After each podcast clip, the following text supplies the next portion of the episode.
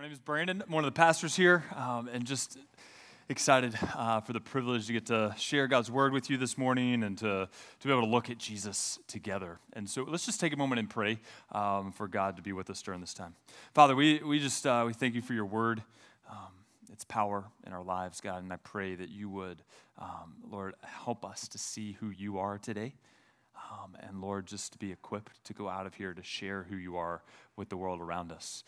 God, we um, I pray that you would fill me with your Holy Spirit, um, that I might proclaim with clarity uh, your word, and that we all might be filled with your Spirit, with ears to hear and eyes to see what it is that you would say for us, so that leaving this place, we might look more like Jesus and walk in the courage of Jesus um, than when we first walked in. And I pray this in Jesus' name. Amen. All right.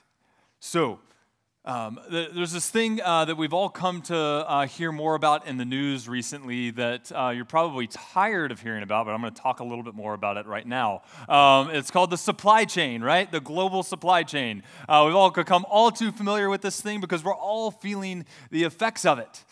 COVID, a ship named the Ever Given that got stuck in the Suez Canal um, halfway around the world, um, and, and a whole host of other things have exposed its complexity and its fragility like how just a, a few things can begin to like bring this huge complex global supply chain almost to a grinding halt. And people's livelihoods rely on this complex system that can be paralyzed by just any kink in the chain and we all experienced the start of it, right? It was the toilet paper crisis of 2020, right? I mean, like most of us like didn't feel the effects of COVID first. We felt the effects of the toilet paper issue, right? And so um, businesses and consumers are all feeling the ramifications of the failure to deliver materials and products from one step to another. Like we, we experience that. Like if you're looking for a car right now, it's a terrible time to buy a car, right? Because of all the supply chain issues with different aspects of building cars and delivering them. And so there's this huge, complex global supply chain, and uh, it's not working as great as it used to. Um, and yet, like when we look at the Gospel of John, the whole point of John's gospel is like I know this is a little corny, but I'm just a corny person, so deal with it. Um, uh, like that, it's this gospel supply chain, all right, in which he writes this gospel in order that we might believe that Jesus is the Christ, the Son of God, and that we might have life in his name by believing in him. And so he's playing, like Jesus is that source of life, and he, his goal in writing this is to deliver the life of Jesus into people's lives that don't yet know him. And that's John 20, 31 that I mentioned a moment ago. But then he begins his book in verse 4 uh, with this. He says, In him, talking about Jesus, was life, and the life was the light of men. And so he wants to deliver the life of Jesus to those that need life, which is every human being, right? We've all been born into separation from God because of our sin of choosing to follow after ourselves and, and to be our own kings rather than to be submitted to the king, the good and gracious king of the universe. And so he's pointing us to this life that we can have in Jesus.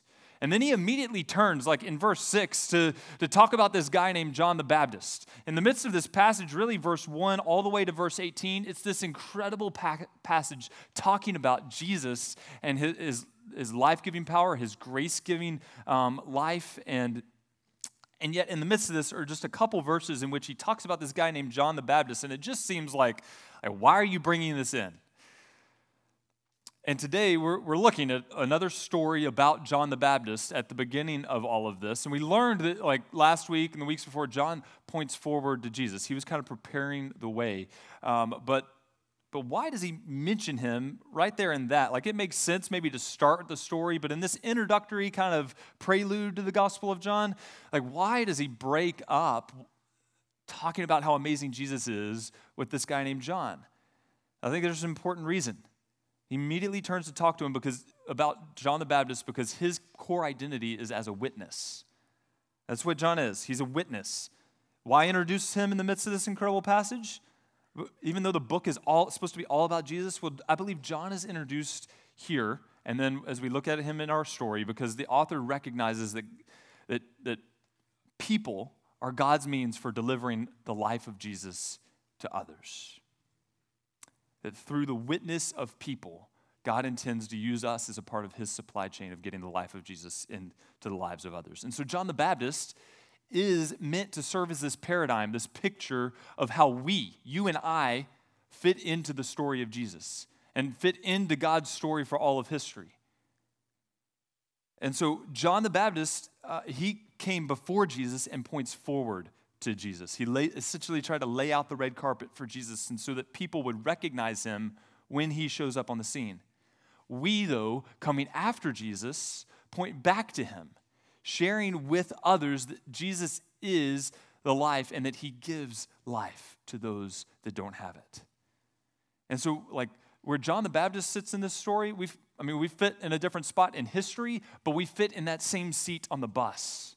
All right, like that's the part of the story that we fit into. Our mission is the same as John the Baptist, as well as like the author of this, John the Apostle, who wrote this book. It's to deliver the life of Jesus to a dying world. So that's the gospel supply chain. Paul talks about it elsewhere um, in, in Romans chapter 10. Um, and, and kind of gives us, like, he just lays out, like, uh, in, in stark clarity, this gospel supply chain. It says, For everyone who calls on the name of the Lord will be saved.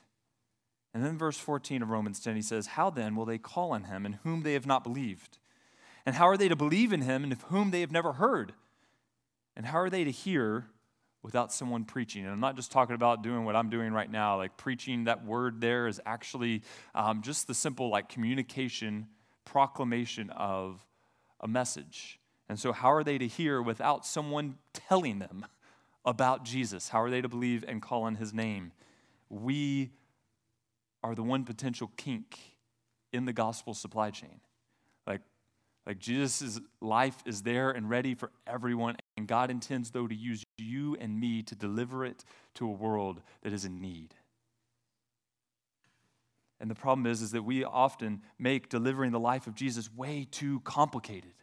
And as a result, we're that kink in the chain that fails to deliver. Like God wants to do amazing things, but bring the life of Jesus into this world, and He wants to use us to do it so that lives are transformed and communities are turned upside down by the gospel. That, that those who are that are enslaved to addictions would be set free. That those who are put down by depression or anxiety would, would find the peace and comfort that only Jesus can give. That those who are walking through suffering might be able to find the one who weeps with them and provides life for them in the midst of that.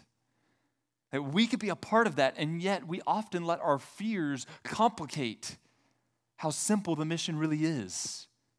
We start all these what ifs. What if I freeze in the moment? What if I don't have all the answers? What, what, what, if, what if I get rejected? What if I say the wrong thing? What if, what if, what if? what ifs begin to paralyze us. And out of fear, we become the kink in that supply chain of Jesus' life to those who need him. But the good news is this what we see in this passage that Nathan read for us a moment ago is that our mission is simple. Our mission is simple see Jesus, share Jesus, and watch Jesus work. Our mission is simple see Jesus, share Jesus, watch Jesus work. And so that's what we're going to walk through the rest of our time together this morning see Jesus, share Jesus, watch Jesus work. That's the simplicity of our mission. And, it, and, in this story, what we see is this pattern that repeats over and over again throughout the whole thing of, of people seeing Jesus and then sharing Jesus. They see Jesus and then share Jesus. So let's look at, at this story and, and how people see Jesus. First off, John saw Jesus for who he is. Look, John was Jesus' cousin. So, like, he'd grown up physically seeing Jesus, and yet um, he, he talks about, I didn't know who the one was that I was baptizing in order to point to. But this time, at the beginning of this passage, uh, he saw Jesus coming toward him and said, Behold the Lamb of God who takes away the sin of the world. He, he, he recognized Jesus for who he truly was. We know why because a little bit later, uh, John gives witness. He says in verse 32 John bore witness, I saw the Spirit descend from heaven like a dove, and it remained on him. I myself did not know him, I had not known him, but he who sent me to baptize with water said to me, He on whom you see the Spirit descend and remain, this is he who baptizes with the Holy Spirit.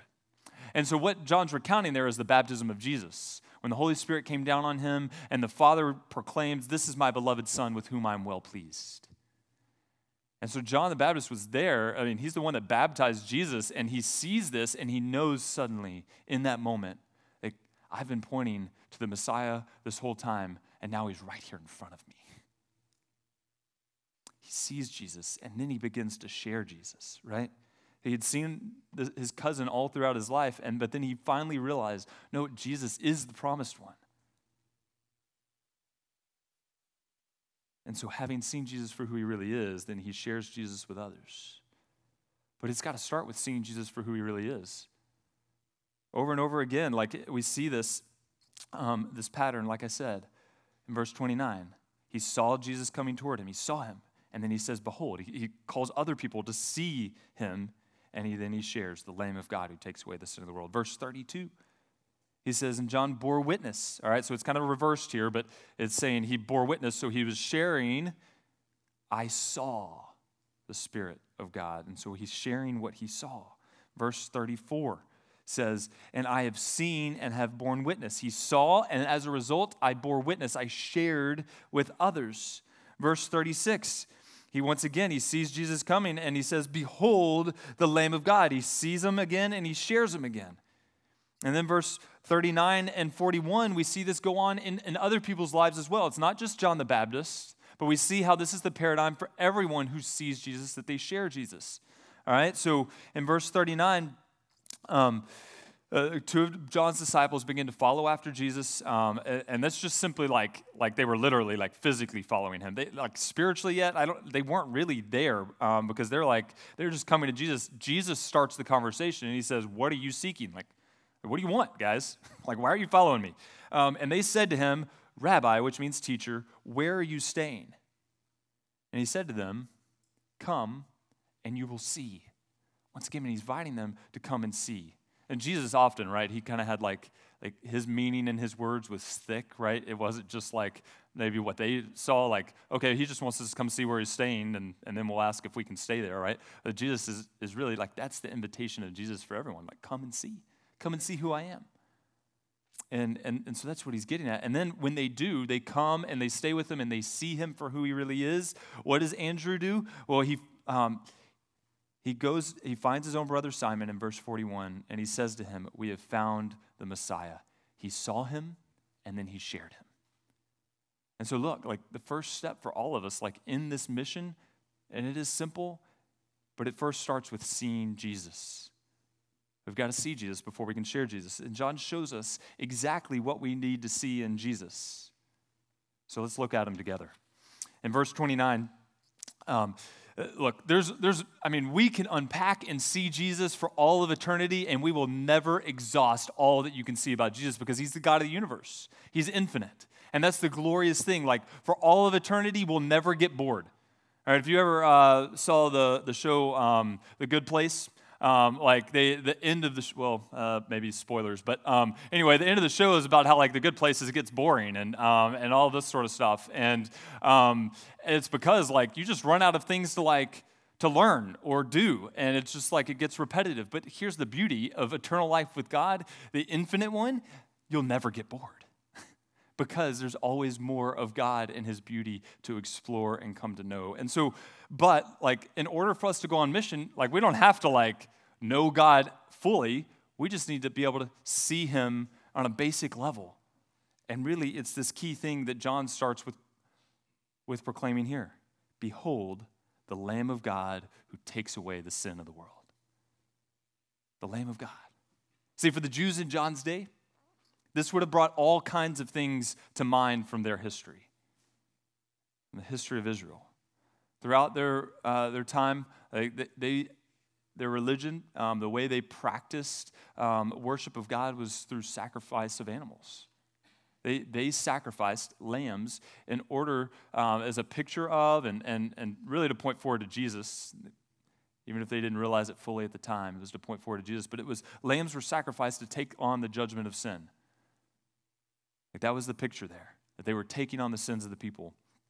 And in Egypt, even before all that was fully set up, um, the, a lamb was slain when God's people were enslaved in, in Egypt, and Pharaoh was keeping them there. Moses was, there's plague after plague after plague. Well, the final one was that death was going to come to all the firstborn sons of both Israel and Egypt. But hey, here is the way that you could avoid that judgment. Here is the way that they could avoid having death enter in. It was to sacrifice a lamb and put its blood above the doorpost.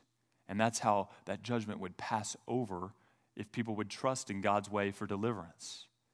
And so, a lamb, like this lamb imagery, the Lamb of God imagery that, that John uses here to, to proclaim about Jesus, like it was thick with meaning for the people. John was showing those around him that Jesus is the one who can wipe away your sin. He's the one that can wipe away all of the, the things that, like, where you fell short of all of your shame and guilt and fears. And he could deliver you from the judgment that you deserve, that, that not only they deserved in their day, but you and I deserve now. That's the message. He's saying Jesus is the mercy of God, that, that you don't get what you deserve in judgment, and he passes his judgment over you. But he's also the grace of God, in that he, he not only takes away your sin, but he's the, the one who gives you life. He's the one who gives you life. And I was trying to think of an image that really pictures in our culture today this, this idea of, of taking away judgment, um, of, of uh, kind of uncanceling someone. Uh, but the problem is, is our culture's like, you don't find that anywhere because our culture is so full of judgment, right? It's so full of like this cancel culture. And I'm talking like the right or the left, it doesn't matter. Like it is full of cancel culture and judgment that people live in such a way of such anxiety and fear that that you might simply say one wrong thing you might throw out one wrong tweet or one bad tiktok video and suddenly like like you're an outcast as a result you might even lose your job at the drop of a hat Many live in fear that if someone finds out their secret, that they're doomed because once it's out there, you know. in this social media age, you can't put it back into the box. Once it's on the internet, it's there forever, right? You can't put it back in. And once again, I'll try not to give any spoilers, but if you haven't seen Spider-Man: No Way Home, you, like you're probably not going to at this point, right? Um, and so, Spider-Man: No Way Home is a great picture of the reality of our culture today. Like his secret that he's Peter Parker gets out. Um, that's not the spoiler. Everyone knows, like my three year old knows Spider Man's Peter Parker, right? Um, so his secret gets out, right? That he's Peter Parker. And there is simply no way to undo it, right? It's out there. Everyone in the world knows. And so the only way for him to undo it is for him to simply pay the price for it he realizes that he can't get the secret back in. Like the whole movie is about trying to get it back in without, like, in order, like, while he tries to hang on to all the things he wants to hang on to. And that's the, like, you see everything go crazy. Um, and man, it was a fun movie, right? Um, anyway, um, but uh, he, he realizes he can't get the secret back in without paying the price. But the good news is, is that unlike that, the good news about Jesus is that He knows all of our secrets. He knows everything about us. He knows all of our sins, all of our hangups, all of our bad habits. And yet He came knowing all of that to take our judgment for our sins so that we wouldn't have to. The judgment that you and I deserve for sinning against a holy God, for breaking His law. He died in our place so that we could have acceptance before the God of the universe. Not only acceptance, but like that when, when God proclaimed, This is my beloved Son with whom I am well pleased, like we can have that kind of approval from the God who's created everything. And that's what Jesus came to die for, so that he could take on our sins. The judgment of God was poured out on him on the cross. That's what makes the cross so amazing, is not that, that, man, Jesus went through so much physical pain, but it's that he actually bore the spiritual weight and judgment and pain for the sins of all of humanity throughout all time. That if we would accept him, we would have the mercy of God. And then he rose from the dead so that we could have life with him forever. It's mercy on the cross and grace in his, in his resurrection that we can have the, the, both our judgment wiped clean, our sins wiped clean, and life given to us in the full, both here and now and forever. Behold the Lamb of God who takes away the sins of the world our slate gets wiped clean so that even if our secrets get out, even if we're outcast and shunned or simply ignored by society or family or friends, God will always love you. He'll never leave you, He will never forsake you. What amazing news that is. And we need to see that Jesus.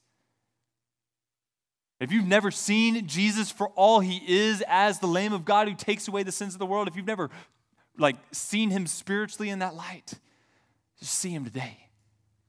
Because when you see that and you trust in him as your Savior and Lord, then suddenly the God of the universe calls you child. And he gives you life that you can never lose, a family that's always yours. He will never leave you or forsake you.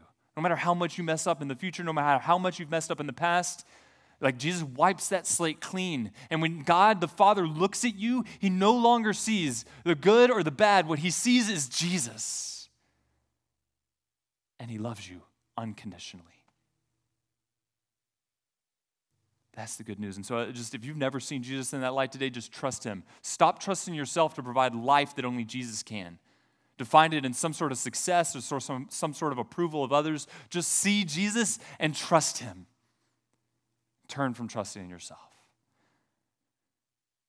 But if you've seen Jesus in that way and you, you want to participate in his mission, what we have to realize is that seeing Jesus isn't just a one time event. It's not just a one time event in which we see Jesus and then we're just kind of content with that and we can go on sharing him in that way. But, but no, seeing Jesus, we need to see Jesus over and over again because the more we see Jesus, the more courage and clarity we'll have to share Jesus. The more we see Jesus, the more courage and clarity we'll have to, to share Jesus with others. And so I just want to encourage you like, what's it look like to see Jesus?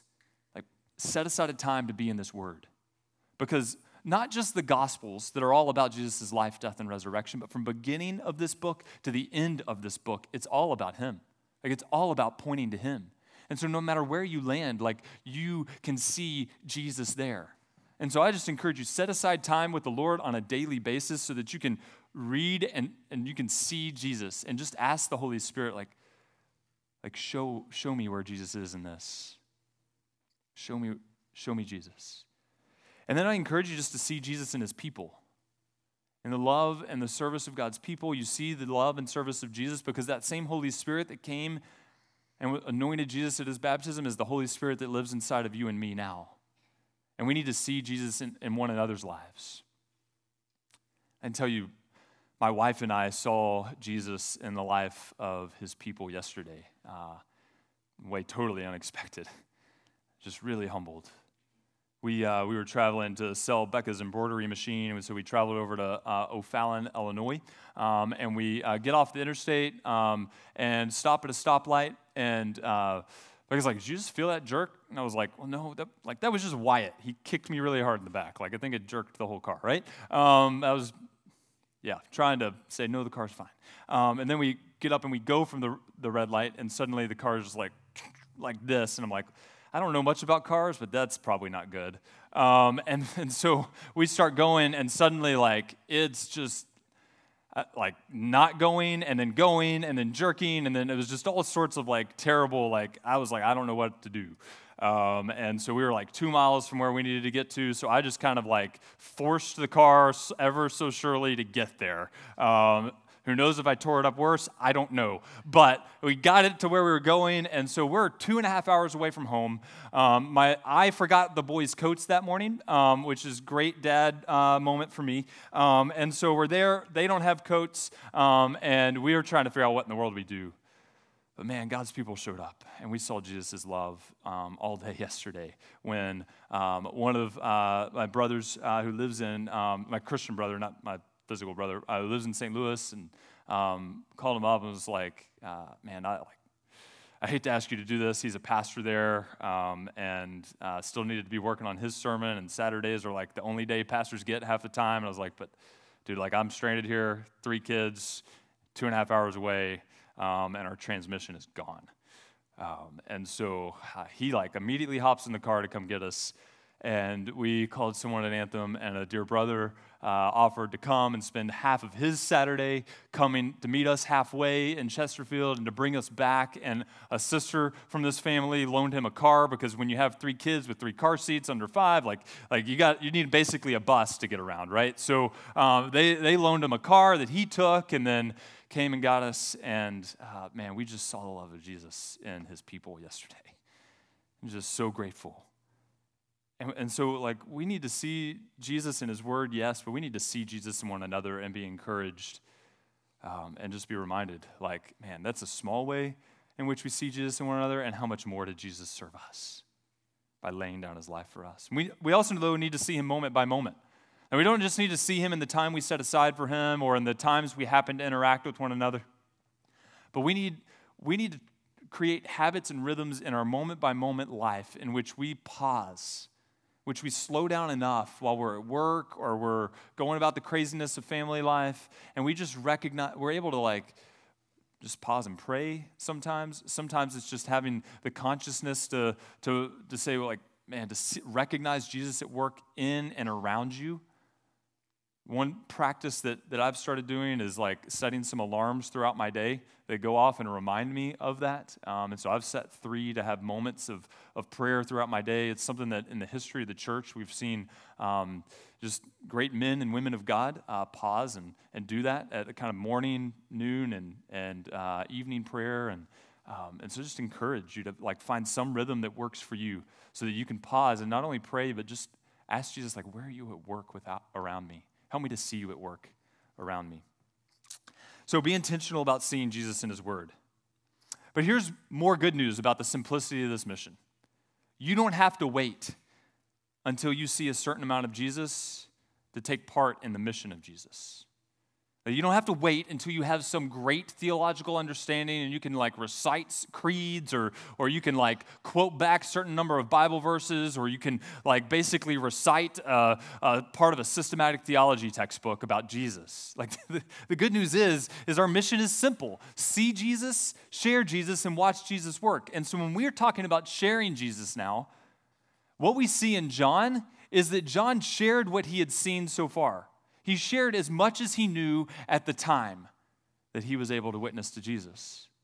At one point, he said, I don't like I don't know who it was or who I'm pointing to, but but this is what I do know about him. And he would baptize people and would point forward to the one who was going to wipe away their sins. And then later, when, when he did know more, he, when he had seen more of Jesus, he shared more particularly. He said, Behold, the Lamb of God who takes away the sins of the world. He said, Elsewhere in this passage, he said, um, After me comes a man who ranks before me because he was before me.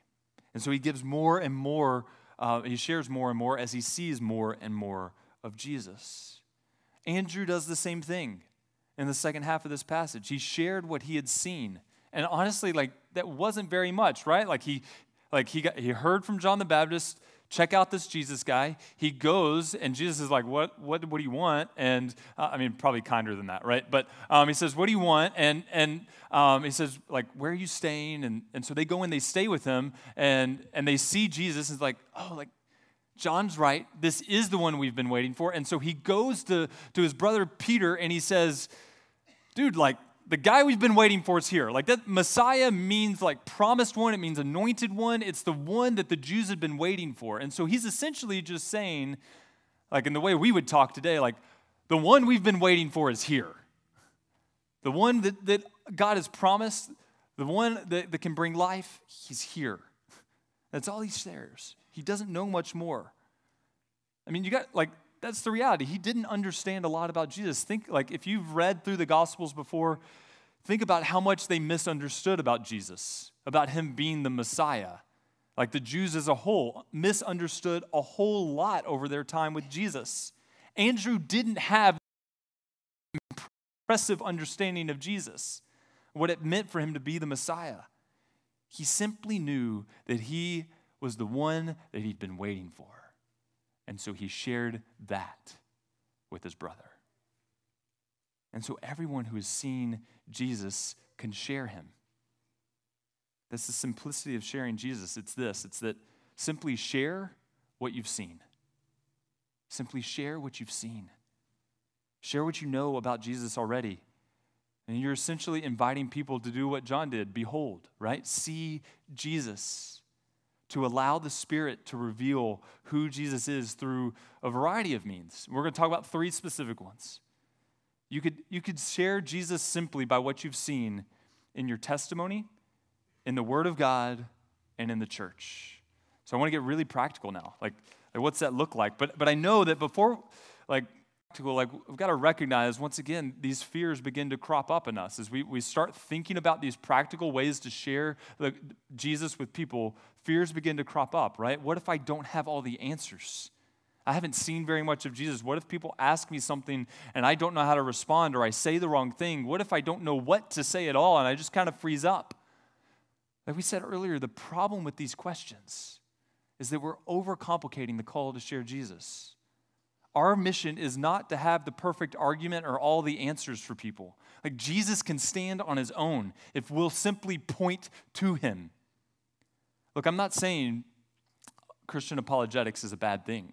Apologetics means like defense of the faith, like, and so apologetics is the study to, to help make arguments to defend the, the rationality, the logical um, arguments for following Jesus, that kind of thing. Um, it's, it's not a bad thing, it's a good thing, even. But what I'm saying is that the power of our sharing is not in the power of our persuasion. It's not in the skill in which we lay out an argument or the amount of knowledge that we have. The power is in the person of Jesus, not the power of our persuasion. Our call is simply to share Jesus to the degree that we've seen him. Share what you've seen. We see Jesus, we share Jesus. We see Jesus some more, we share more of Jesus. We see Jesus some more, we share even more of him with others. So, practically, let's get really practical here. So how do we do that? One, we share Jesus in our life. A simple testimony, or a witness, right? Bearing witness, as, as John talks about it here. Share Jesus in your life. And, and I actually want to be even simpler than just the, um, like, oftentimes, if you've been, like, equipped to share your testimony, it's, um, you're like, it's, tell the story of Jesus in your life. And, and that's a good thing to do. But I want to get even simpler than that. I want to talk about like a one sentence testimony. A one sentence testimony. We'll, because we're not talking about the fanciness of our argument, the beauty of our story. We just want people to see Jesus, right?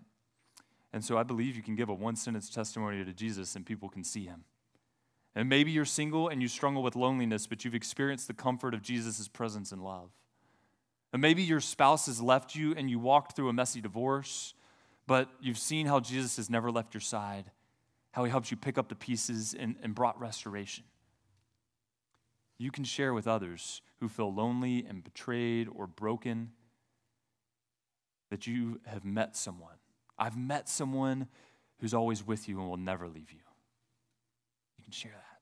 That one sentence testimony. Introduce them to Jesus very simply. Maybe you're a student who's wrestled with never feeling good enough. Whether that's from that comparison game that happens on social media or never hitting your own measures of success. Or maybe it's getting the approval based on someone else's measures of success, your parents or others. And yet you've experienced maybe just the beginning of peace and joy that Jesus can bring, knowing that, that God accepts you unconditionally through Jesus. That you can share with others around you struggling with those same things that I've met someone who loves you no matter what. And no, ma- no matter what other people think of you, and no matter how well my day is going, I know someone who loves me no matter what, and that love is available to you too. Maybe you've lost a loved one. Maybe you've been diagnosed with a chronic illness, or maybe you've suffered the loss of your job. Yet in the midst of that, you saw how Jesus can be your refuge, your comforter who also weeps with you, and your provider. When you encounter someone, then, I mean, what a truth you have to share with someone who's going through suffering on their own. You can share with them, yes, there's no easy way through your pain, and I'm not saying that God's going to remove that pain immediately, but I know someone who can understand what you're going through, can provide comfort for you and hope, no matter how dark your days get. And so think about this get to a one sentence testimony in your life a really simple thing, and this is two steps to get there. Think about how has Jesus shown up in your life? How have you seen Jesus in your life? I want to encourage you to spend, I'm giving you homework, okay? So I know SALT students are like, great, more homework. Um, so, but here's the deal really easy homework. Think about how Jesus has shown up in your life. Maybe talk about it with people you came with or people that, um, that you're going to go home to, um, and write out a one sentence testimony to the power of Jesus. All right, so ask the question How has Jesus shown up in your life? Talk about that with someone, and then finish this sentence I know someone who. I know someone who, and finish that sentence. And then just be prepared that as you go about your day and your life, that when you encounter someone who's walking through something maybe similar to you or who's struggling with some of the same things you've struggled with, just share your one sentence testimony. I know someone who, whatever it may be for you. So, share Jesus in your life through a one sentence testimony. Number two, share Jesus in his word. Share Jesus in His Word. One of the simplest and best ways to share Jesus is to invite people to see Him in His Word. Because we know that, like, this is God's way of showing us who Jesus is, first and foremost, without error.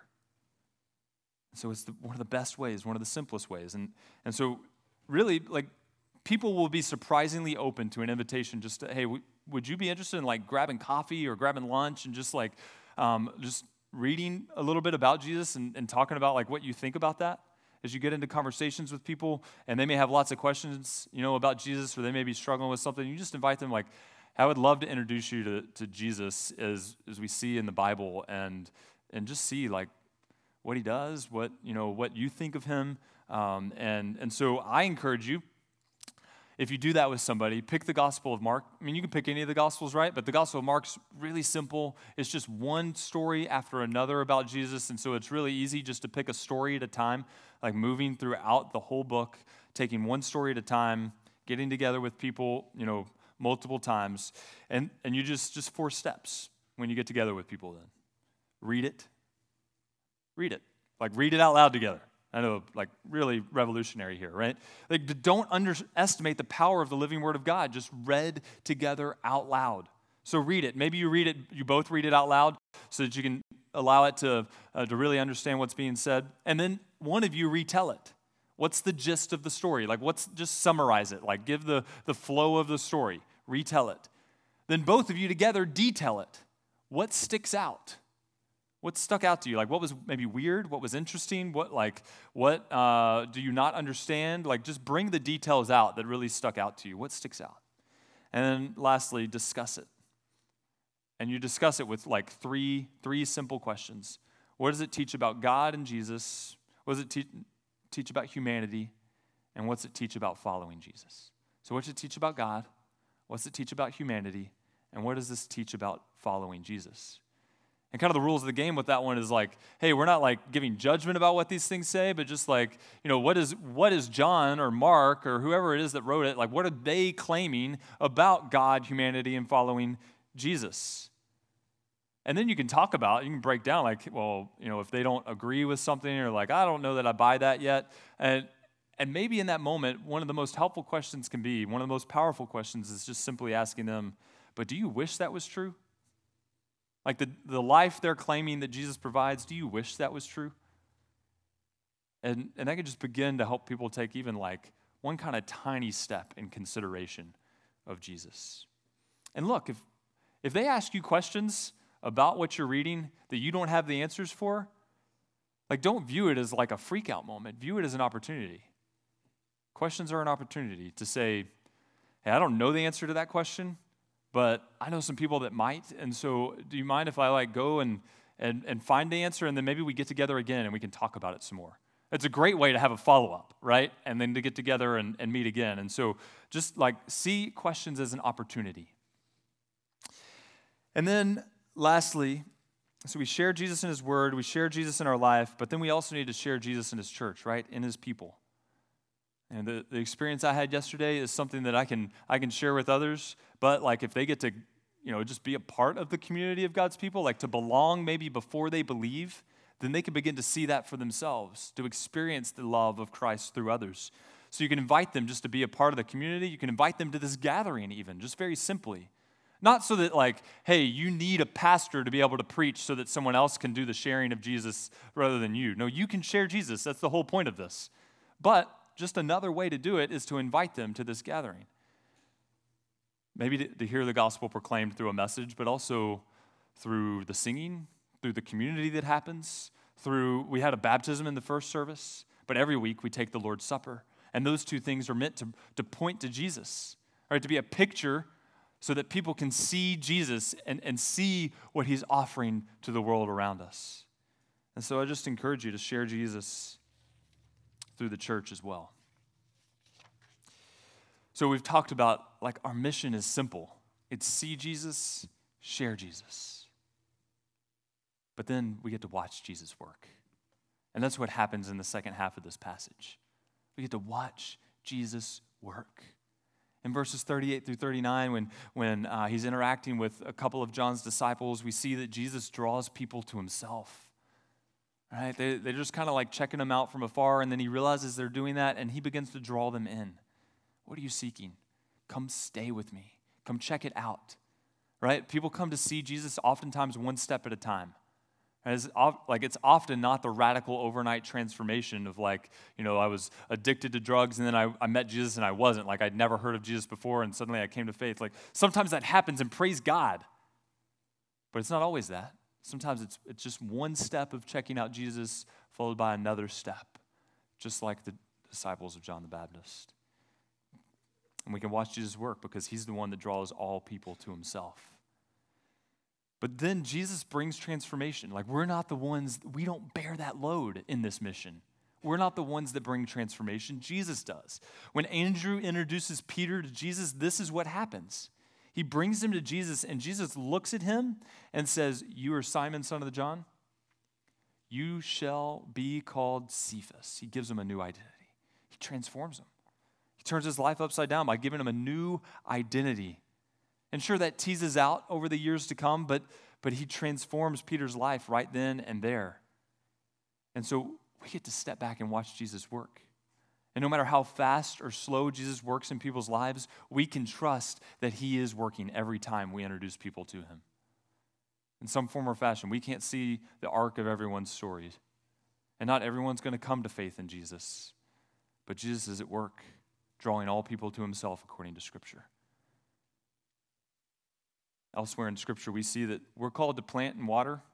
We're given this picture of a plant with Paul, and he said, like we plant gospel seed, we water it, like we cultivate it, but, but at the end of the day, we, we can't force a plant to grow. Like God gives the growth. And so our mission is simple, and, and, it's, and it's not like a heavy burden to bear because we can't control what people's responses will be. We can't provide the transformation. We're not meant to. And so embrace that mission, the simplicity of the mission, mission to see Jesus, share Jesus, and watch him work. Anthem Church, we have a dream to see 1% of Columbia reached with the gospel. Can you imagine the kind of transformation that could take place if we see that happen? People's lives turned around, of, of families healed, brokenness healed, that we could see communities even turned upside down throughout this city and on your campus if we were to reach 1% of Columbia with this gospel. If we were to see Jesus and share Jesus faithfully, like, can you imagine if God does bring in a harvest like that, what it would do?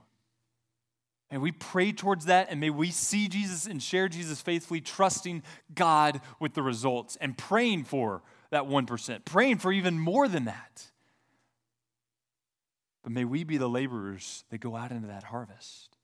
Because remember this God intends to do this mission through you and through me.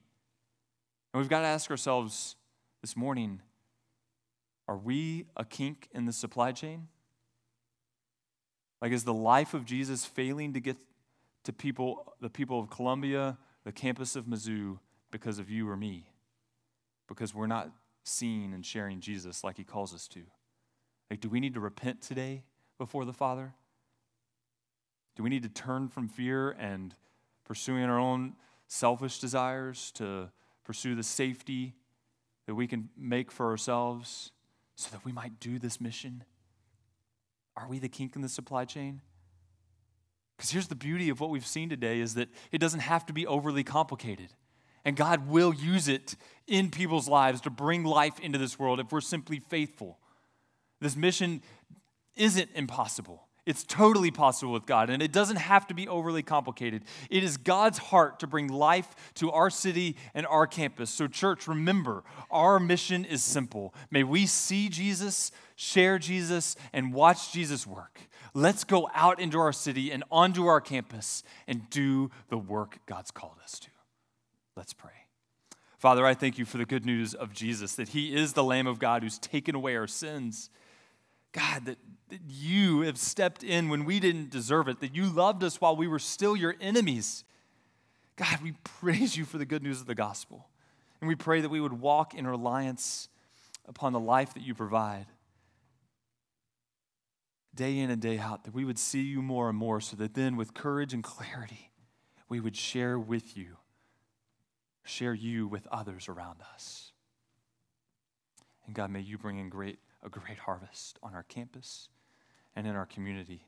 For your glory above all else, but also for the good of those who don't yet know you. Father, may you do a work in and around us that's just undeniably a work of your hand and your spirit. And I pray this in Jesus' name. Amen.